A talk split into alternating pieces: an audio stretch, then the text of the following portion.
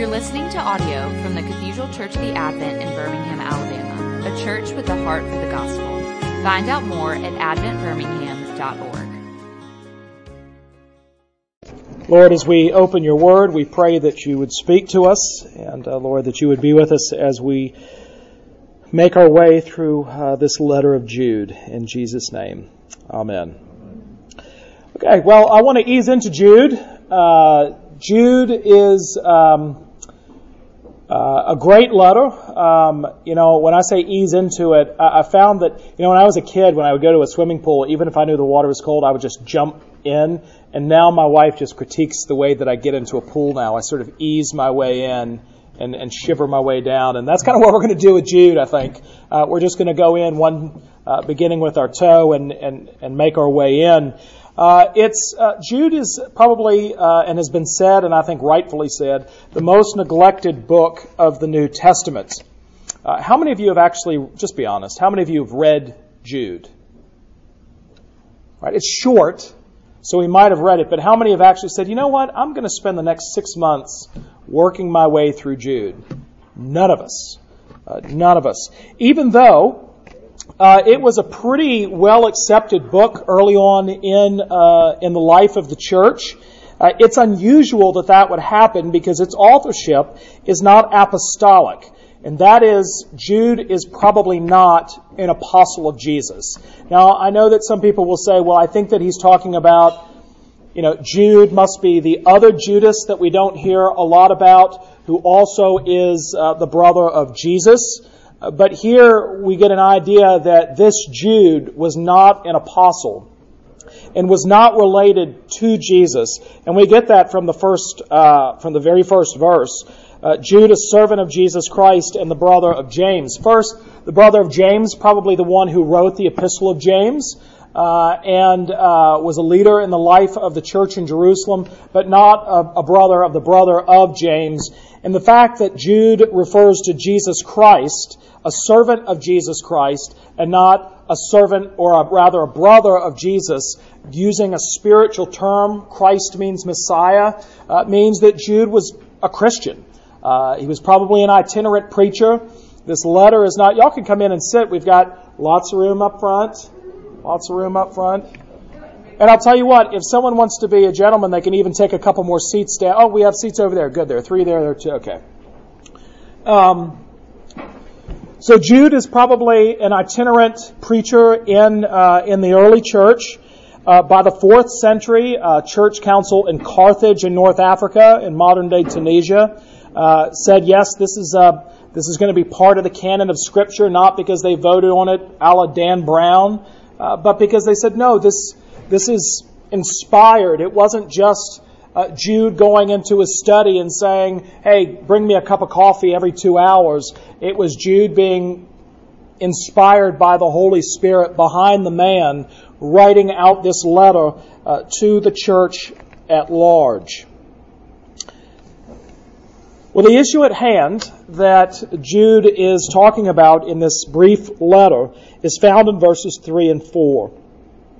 And I wonder if, if you come next week, you might find it helpful to bring your Bibles along uh, because we'll obviously be looking at some of these in, in significant detail. But verses 3 and 4 read this way Beloved, although I was very eager to write to you about our common salvation, I found it necessary to write appealing to you to contend for the faith that was once for all delivered to the saints. For certain people have crept in unnoticed, who long ago were designated for this condemnation. Ungodly people, who pervert the grace of our God into sensuality, and deny our only Master and Lord, Jesus Christ. So, Jude starts out saying, Hey, I was going to write to you about our common salvation, but now I find it necessary to write appealing to you to commend, to contend for the faith that was once for all delivered to the saints. And if any of us have known about the, the Epistle of Jude, that's one of the verses that we know. Uh, this wonderful uh, verse about uh, contending for the faith that was once for all delivered to the saints.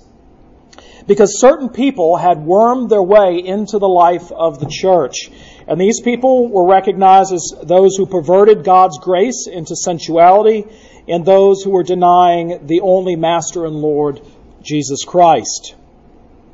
And so those are the issues at hand in which um, the, the author is trying to deal with. Now, for those of you who do a little bit of Bible study, you already know that there are striking similarities and parallels between the Epistle of Jude and Paul, uh, Peter's second letter.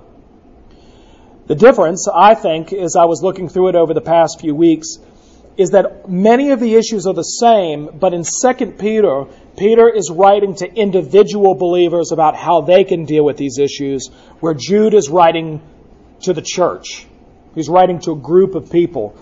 and so that, that really is uh, a significant thing to keep in mind. And he also is talking about how we live as Christians. So I want us to jump down, and I'm going to go into detail as the weeks go, the weeks drag on for some of you. Uh, but let's look at verses um, 20 and 21. Because he wants you to know that all of these bad things that people are teaching have an effect on the Christian life. And verses 20 and 21 give a lovely uh, shorthand account of what the Christian life looks like. So let me read that for us. But you, beloved, building yourselves up in your most holy faith and praying in the Holy Spirit, keep yourselves in the love of God waiting for the mercy of our Lord Jesus Christ that leads to eternal life. Now, the first thing that you ought to notice in these two passages is that Jude has a very Trinitarian understanding of Christianity. He mentions uh, building yourself, uh, he talks about praying in the Holy Spirit, keeping yourselves in the love of God, and anytime the New Testament talks about, uses the, the, the term God, they're talking about God the Father and then waiting for the mercy of our Lord Jesus Christ that leads to eternal life. And so talking about the work of the Spirit in the life of the believer, given over to praying in the Spirit, because it's the Spirit that prompts us and it's the Spirit that um, uh, translates our prayers, carries our prayers, uh, prays when we don't even know what to pray. Uh, and uh, that's always nice to know that when we pray as we ought not to, that the Holy Spirit, uh, one of his jobs may be, let me just change that around a little bit for you. Uh, and and when uh, as as your prayers uh, go to the throne of grace, keeping yourselves in the love of God, whatever that means, we're going to talk about that later, and then waiting for the mercy of our Lord Jesus Christ that leads to eternal life. So this is what the Christian life looks like. This is how Jude describes it. The, the normative analysis of what it looks like day in, day out as a believer. But Jude asks us a question. None of these are possible unless what? There's a little key, key uh, phrase in here in verse 20. None of these is possible unless what? building yourselves up in your most holy faith. Now that's a weird little phrase.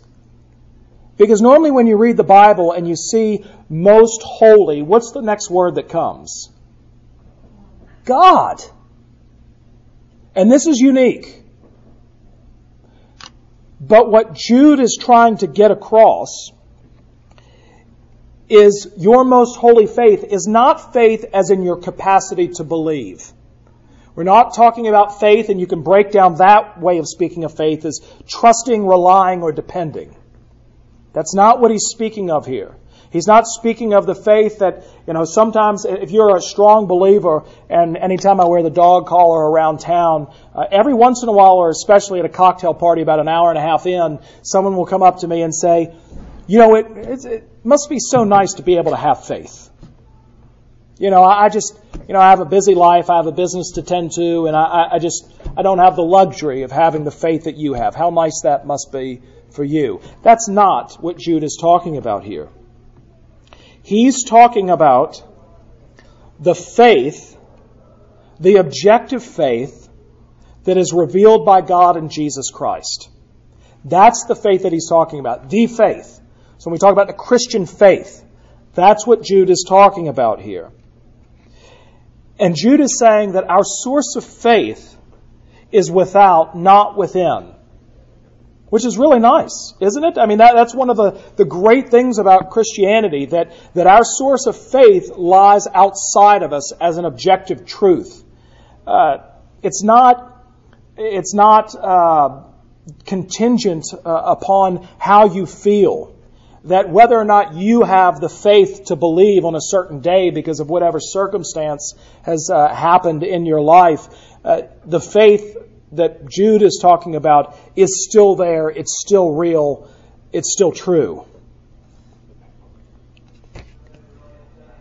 So it's interesting that Jude would say, building your life on your most holy faith, uh, because normally when we would talk about building our life on something or building our faith on something, what, what would we say we built our, our lives upon? Again, God, right? Jesus Christ. And, and of course, that's true. In the Sermon on the Mount, that's what Jesus is trying to get across. You know, build your life upon this. Uh, you know, the, the foolish man builds his house upon the sand. Uh, the wise man builds his house upon the rock. And that rock being Jesus Christ himself. But here Jude is saying it's not just building your life on Jesus Christ, but it's also building your life on the faith the faith that has been once delivered by the saints. And this means that you can be a Christian, that, that you can't be a Christian, rather. You can't be a Christian without the creed, without a statement of facts. And by the creeds, I mean things like the Nicene Creed and the Apostles' Creed, which we say every Sunday. And so Jude would readily agree and say, hey, if you have to cross your fingers at any of those moments in the life of the creed, doesn't mean that you're not going to struggle with it sometimes. It doesn't mean that you're not going to say, well, gosh, this whole virgin birth thing, this whole resurrection thing, this coming again, it's hard. You know, I, Lord, I, I need faith to believe that. I'm not talking about that. I'm talking about, no, that didn't happen. No, I believe that one, but not that little bit. Uh, without understanding those and, and, assenting to those creedal statements, uh, Jude is asserting here that, that you actually cannot have a relationship with God. But let me say something about the creeds. Uh, I like how our articles of religion say it. It said creeds ought, this is Article 8 for those of you that are dorky like me. Uh, creeds ought thoroughly to be received and believed why ought they to be thoroughly received and believed? Because they may be proved by most certain warrants of Holy Scripture. So why are creeds authoritative? Are creeds holy in and of themselves? Are they God breathed in the way that God's Word is God breathed? No. Creeds only have authority insofar as they agree with God's Word. That's what gives creeds authority. So actually, Jude would take this a step further, and I think this is what he's getting at uh, in the letter. And we can too. When someone says, well, but I'm a creedal Christian, because there are things in the creeds that aren't covered, aren't there? Uh, and the creeds tend to speak to the time in which they were drafted. So uh, the Apostles' Creed was a great time where there was a need to just sort of have a basic understanding of, of Christian faith. Uh, the Nicene Creed was at a time when we really wanted to be able to clearly articulate in a digestible form who Jesus is, the nature of Jesus as fully man and fully God. Uh, and so, and the articles of religion, although not necessarily creedal in their, their, but they show that they are rooted in a certain time in history. Uh, and you can tell that it was the time of the Reformation because of some of the things that it addresses. And so if we were to write a creed today, uh, we might actually bring in some issues uh, that the Bible speaks clearly on, but are up for debate uh, in the life of the church today. So creeds don't have any authority apart from God's Word. Which means that if someone says, well, I'm a creedal Christian, I believe everything in the creed, but I also believe all these other things that aren't in line with the Scripture, well, then they're not really creedal Christians because again, being creedal means not just living under the authority of the creed, it means living under the authority that is given to them by God's Word. So orthodoxy is not just conforming to a creed. Orthodoxy is conforming to God's word. That's what Jude is trying to say here by saying, uh, by talking about most holy faith. Well, this is how Paul said it in Romans chapter six, kind of an obscure verse, but I think uh, he gets he gets the point. Romans six seventeen. But thanks be to God that you who were once slaves of sin have become obedient from the heart to the standard of teaching to which you were committed. Let me read that again. But thanks be to God that you who were once slaves of sin, right, which is another way of saying alienated from God, have become obedient from the heart to what? The standard of teaching which you were committed. Right? The apostolic teaching that's found in the New Testament. So that's, that's Paul. So it's not just simply being committed to Christ, but committed to a certain group of truths that have been passed down to us since the apostolic era. This is what Jesus said when he was saying to his disciples uh, that I'm going to send you a helper who is going to lead you into all truth. And there are some things that I'm not going to tell you now, but he's going to tell you. That's what we're reading now these truths that God has imparted through uh, those who have written uh, down the New Testament. And so that most holy faith is the foundation that allows us uh, to keep ourselves in the love of God, praying in the Holy Spirit, and waiting for the mercy of our Lord Jesus Christ. That's the foundation, is God's Word. And if this is foundational, you can be sure that Satan will attack it and that the church will have the job of defending it. So we know that Satan attacks the church, and this is where he attacks the church, not just um, back in the day, but if you turn over one page to 2 John, verses 7 through 9, hear what John, the apostle of love, remember John's the apostle of love that talks a lot about love, but hear him here.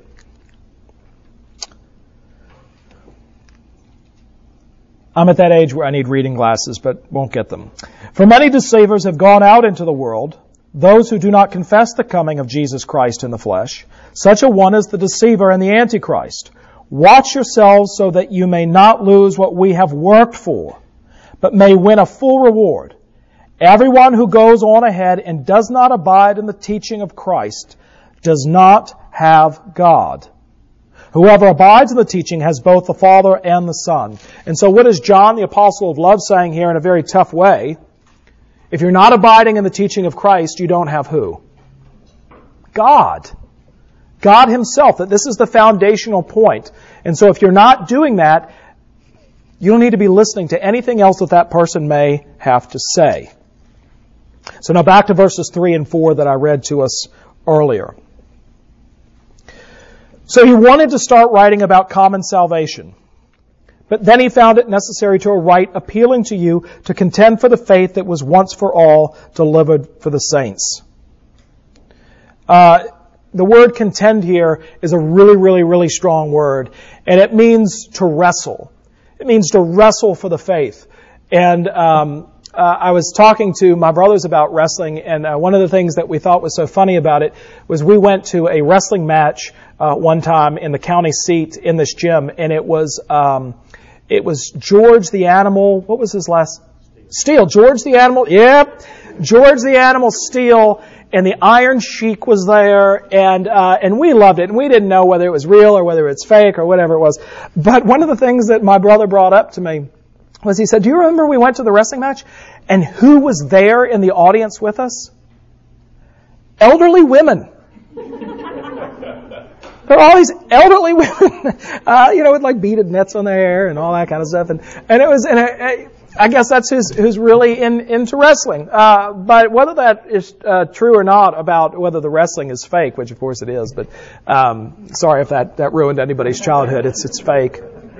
Um, that's right. It's not fake. It's not fake. That's right. Uh, but but the wrestling that is going on is is the wrestling uh, that Jude is commending to us uh, for the faith. And it's so strongly worded, it's almost like the difference between force. Uh, to force something is is to really, you know, to force something. Uh, but the word he would use here is closer to enforce. So it's not just having it your way or trying to make something happen, but you're actually enforcing something that you already know is true, and because it's true, you have no option other than to enforce it.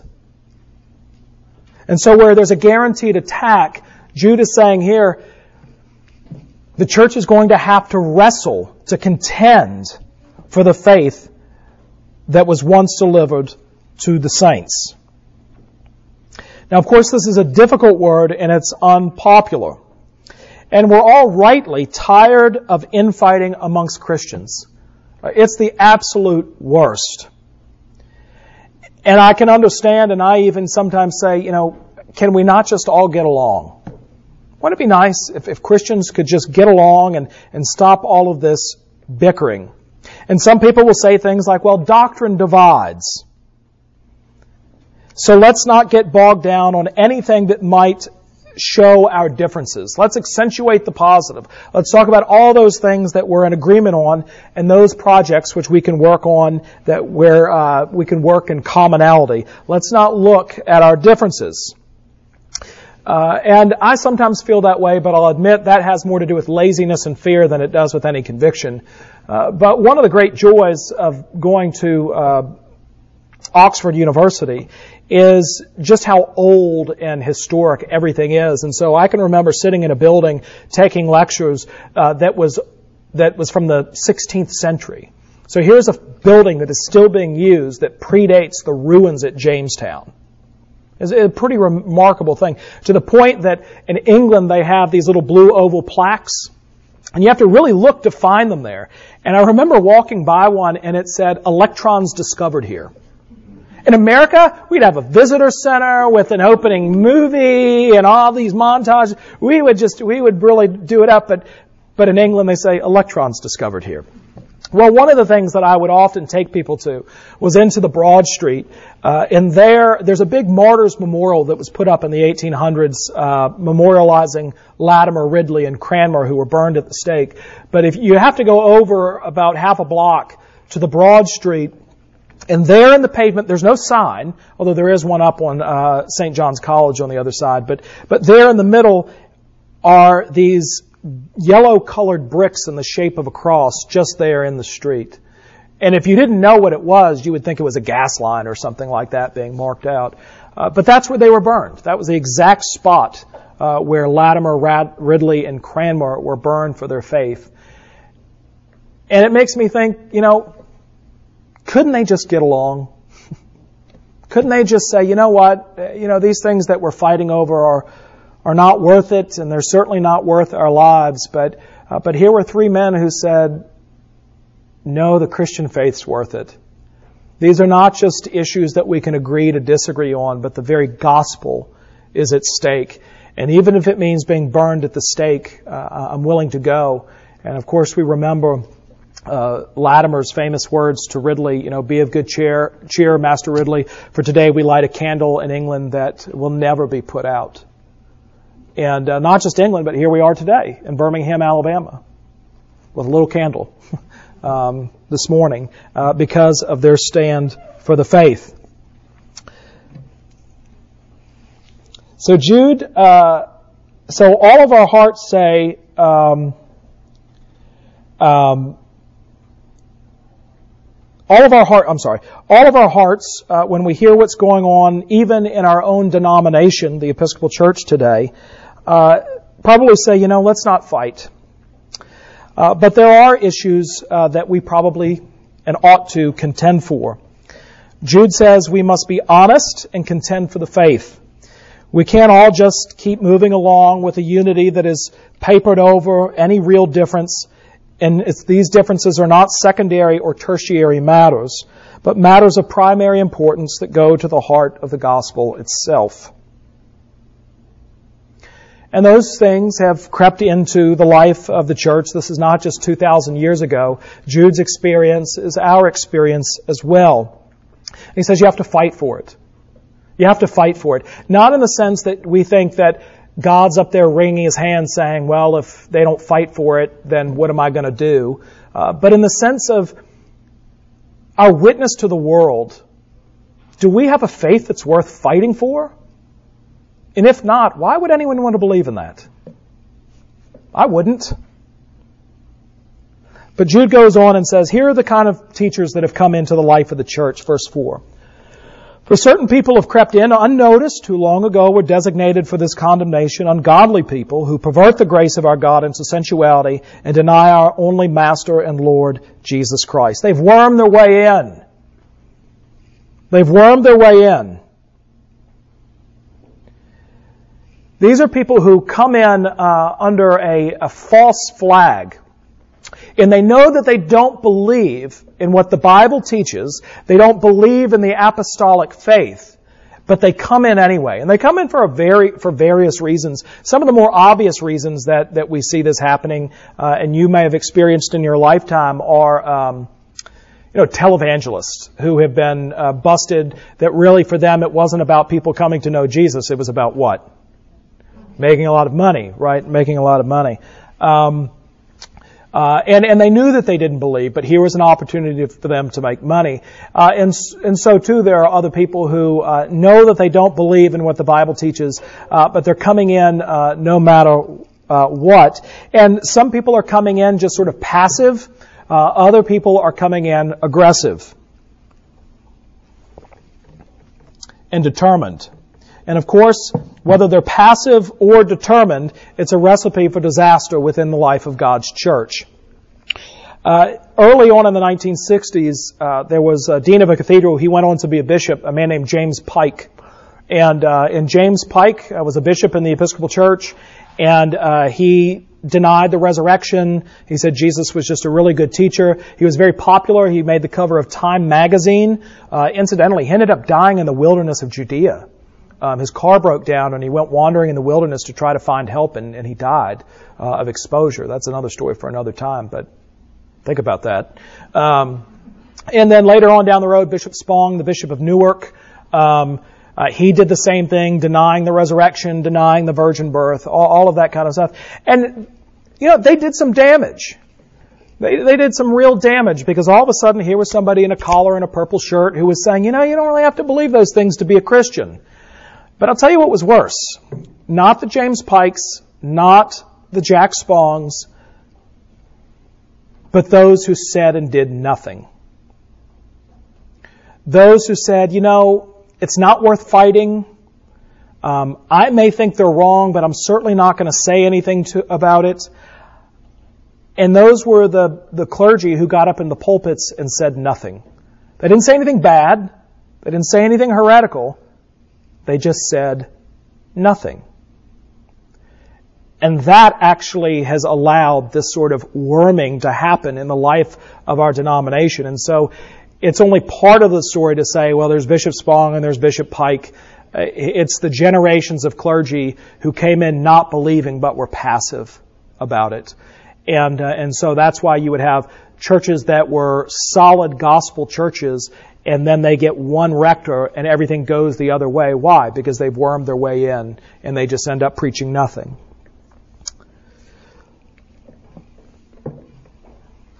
Well, the specific instances that he's speaking of here amongst the false teachers is in the first instance that there are those who are giving a green light to do things Scripture specifically forbids.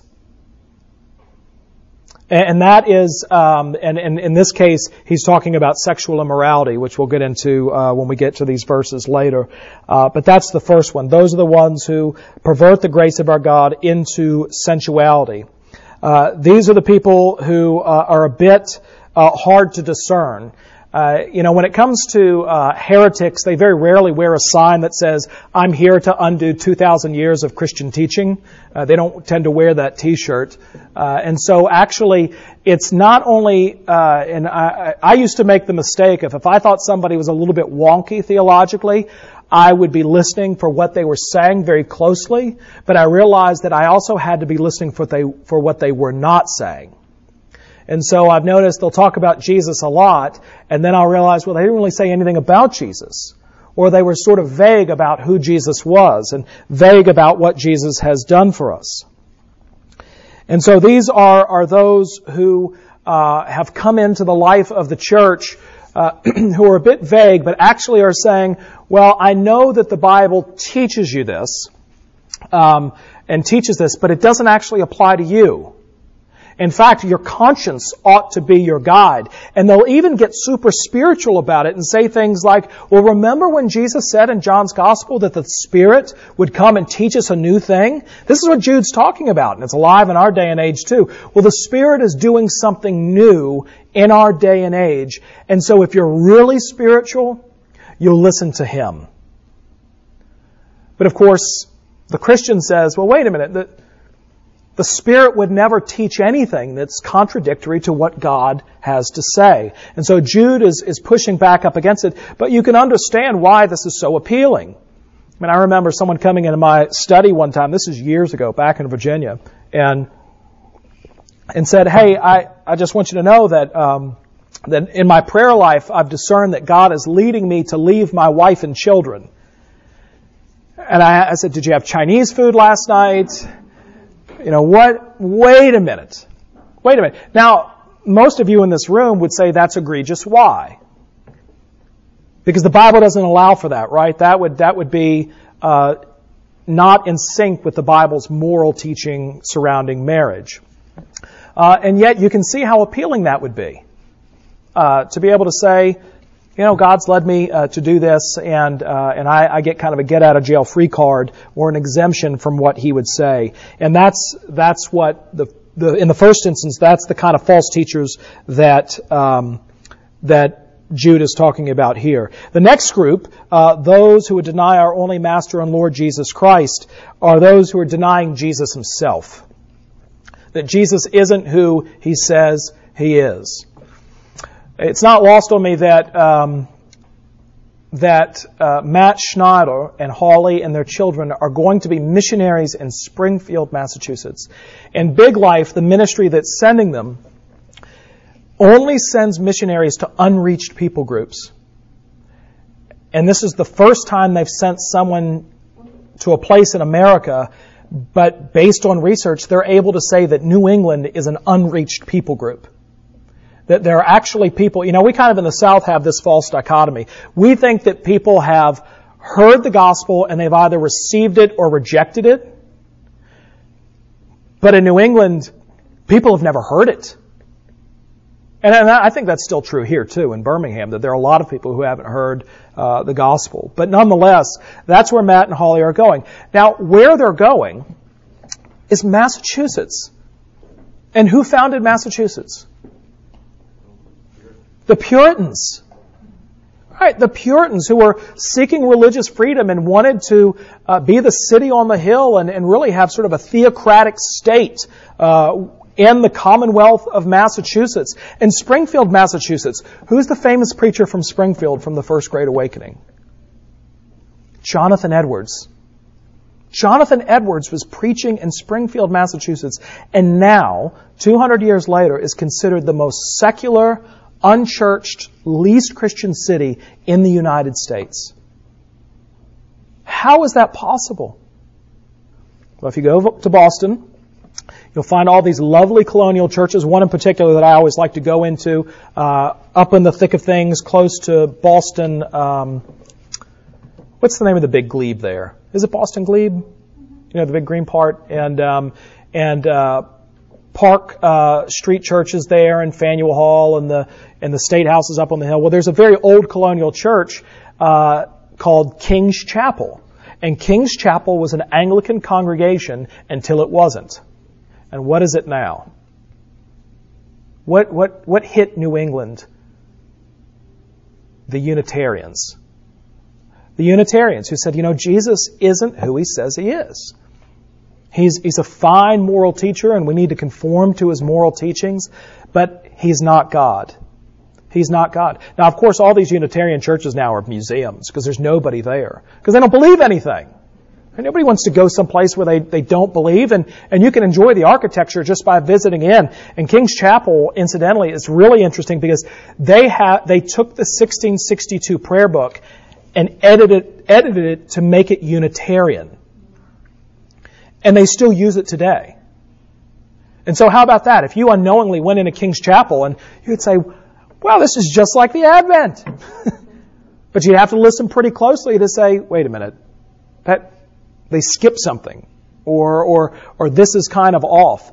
And, uh, and King's Chapel, by the way, is the conservative wing of the Unitarians. Um, so the prayer book has kept them in at least the conservative camp, but they're still Unitarians.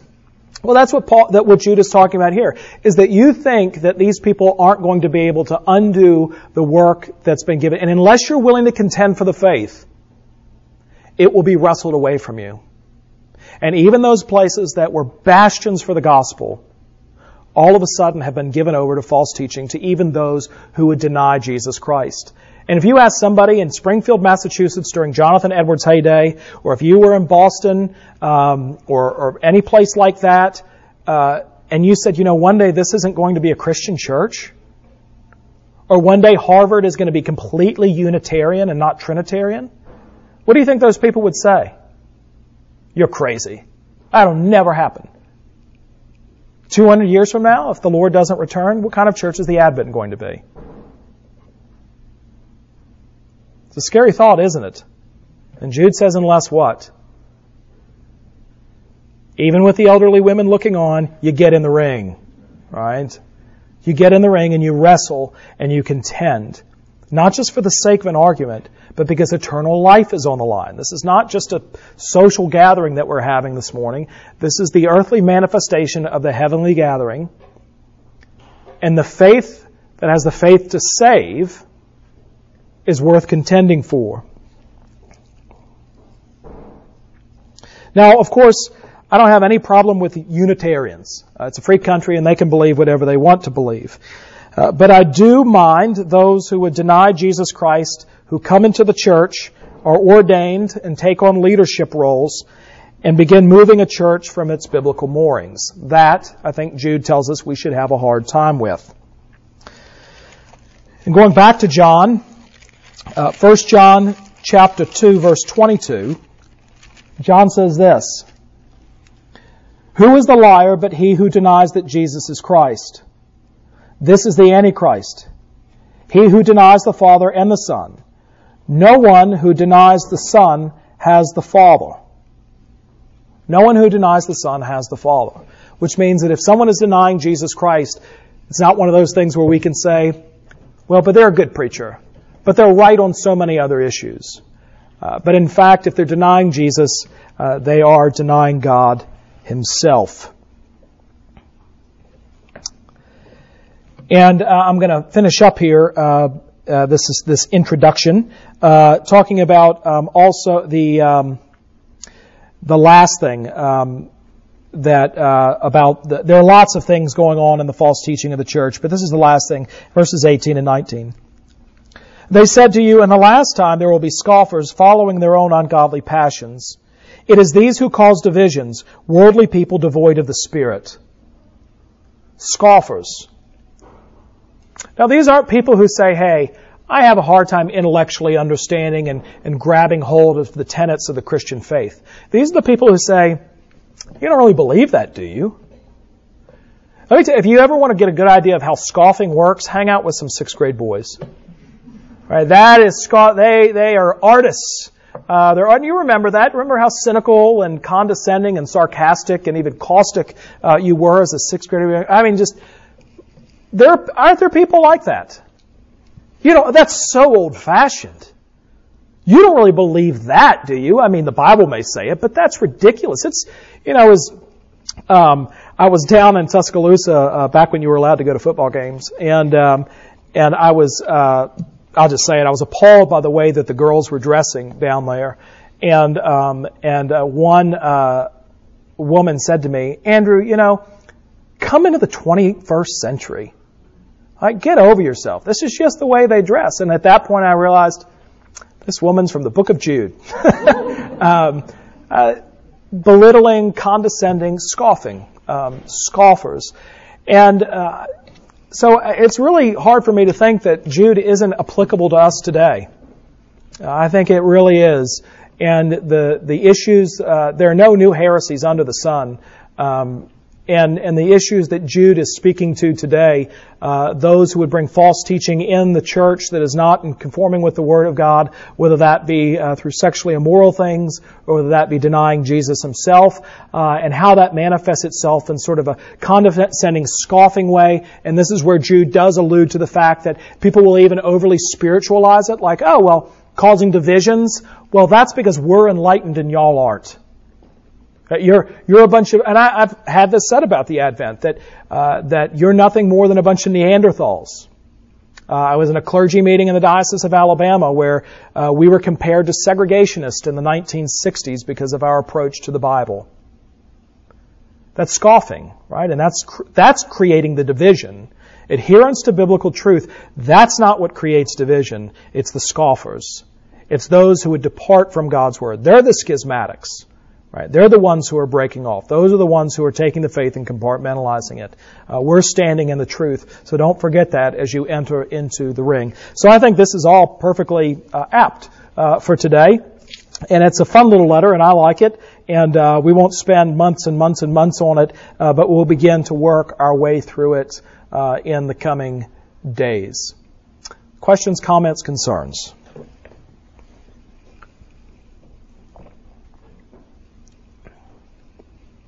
Yes, Dominitez. I to say that there is a, uh, I know we'll get to this, but a, a word of um, great comfort at the very beginning in verse 1 where he says, To those who, who are called, beloved in God the Father, and kept for Jesus yeah. Christ.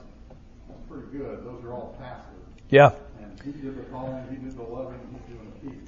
Yeah, so we're going to spend about a month on those two those two verses. So I said we're not going to get to number three, uh, verse three, which is uh, an important verse too. And we're going to spend a lot of time on the benediction too. Uh, that's that's actually the the first thing that. Um, if I knew anything about Jude, it was it was the benediction in verses three and four. Now to him who is able to keep you from so kept.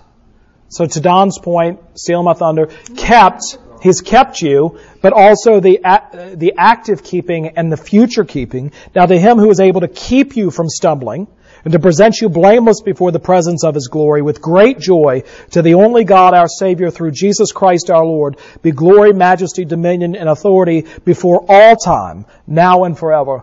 Amen. It's a nice way to close it out, isn't it? Yeah. So we'll get into all that. But that was it. So I think you've got a good idea, though, the introduction of the context in which Jude is, is writing and how that's applicable to us today. Anything else? Okay, we're going to take off next week. And then the 27th, um, if y'all are here in church, if you're uh, not like the people Jude talks about and you're faithful, I'm just kidding. I'm just kidding. I'm just totally kidding. Um, actually, the 27th is normally a day that my family and I go to a different church in, in Birmingham, um, and um, uh, but we'll be here the 27th because it's Matt Schneider's last Sunday with us, and he'll be in this class, and I'm going to have an interview, and we're going to talk about his ministry here at the Advent, uh, but also what he's going to be doing. What does ministry look like in Springfield, Massachusetts? Uh, so I think it'll be a really good talk. But if you miss it, you'll always be able to listen uh, online. Well, let's pray. Oh Lord, we thank you for your word, and we thank you for the encouragement from Jude, because so many of us uh, are prone to either be argumentative and just fight for the sake of fighting, uh, or we're prone to be fearful and to hide and to shy away from those things that um, that we know are not of you. But Lord, we pray that we would be neither of those, but that we would be given over to your keeping, and that we might willing be willing to earnestly contend for the faith uh, that we have in you, Lord Jesus Christ, in whose name we pray. Amen to audio from the Cathedral Church of the Advent. If you live in Birmingham or find yourself visiting, we hope you'll join us at one of our Sunday services. Find out more at adventbirmingham.org.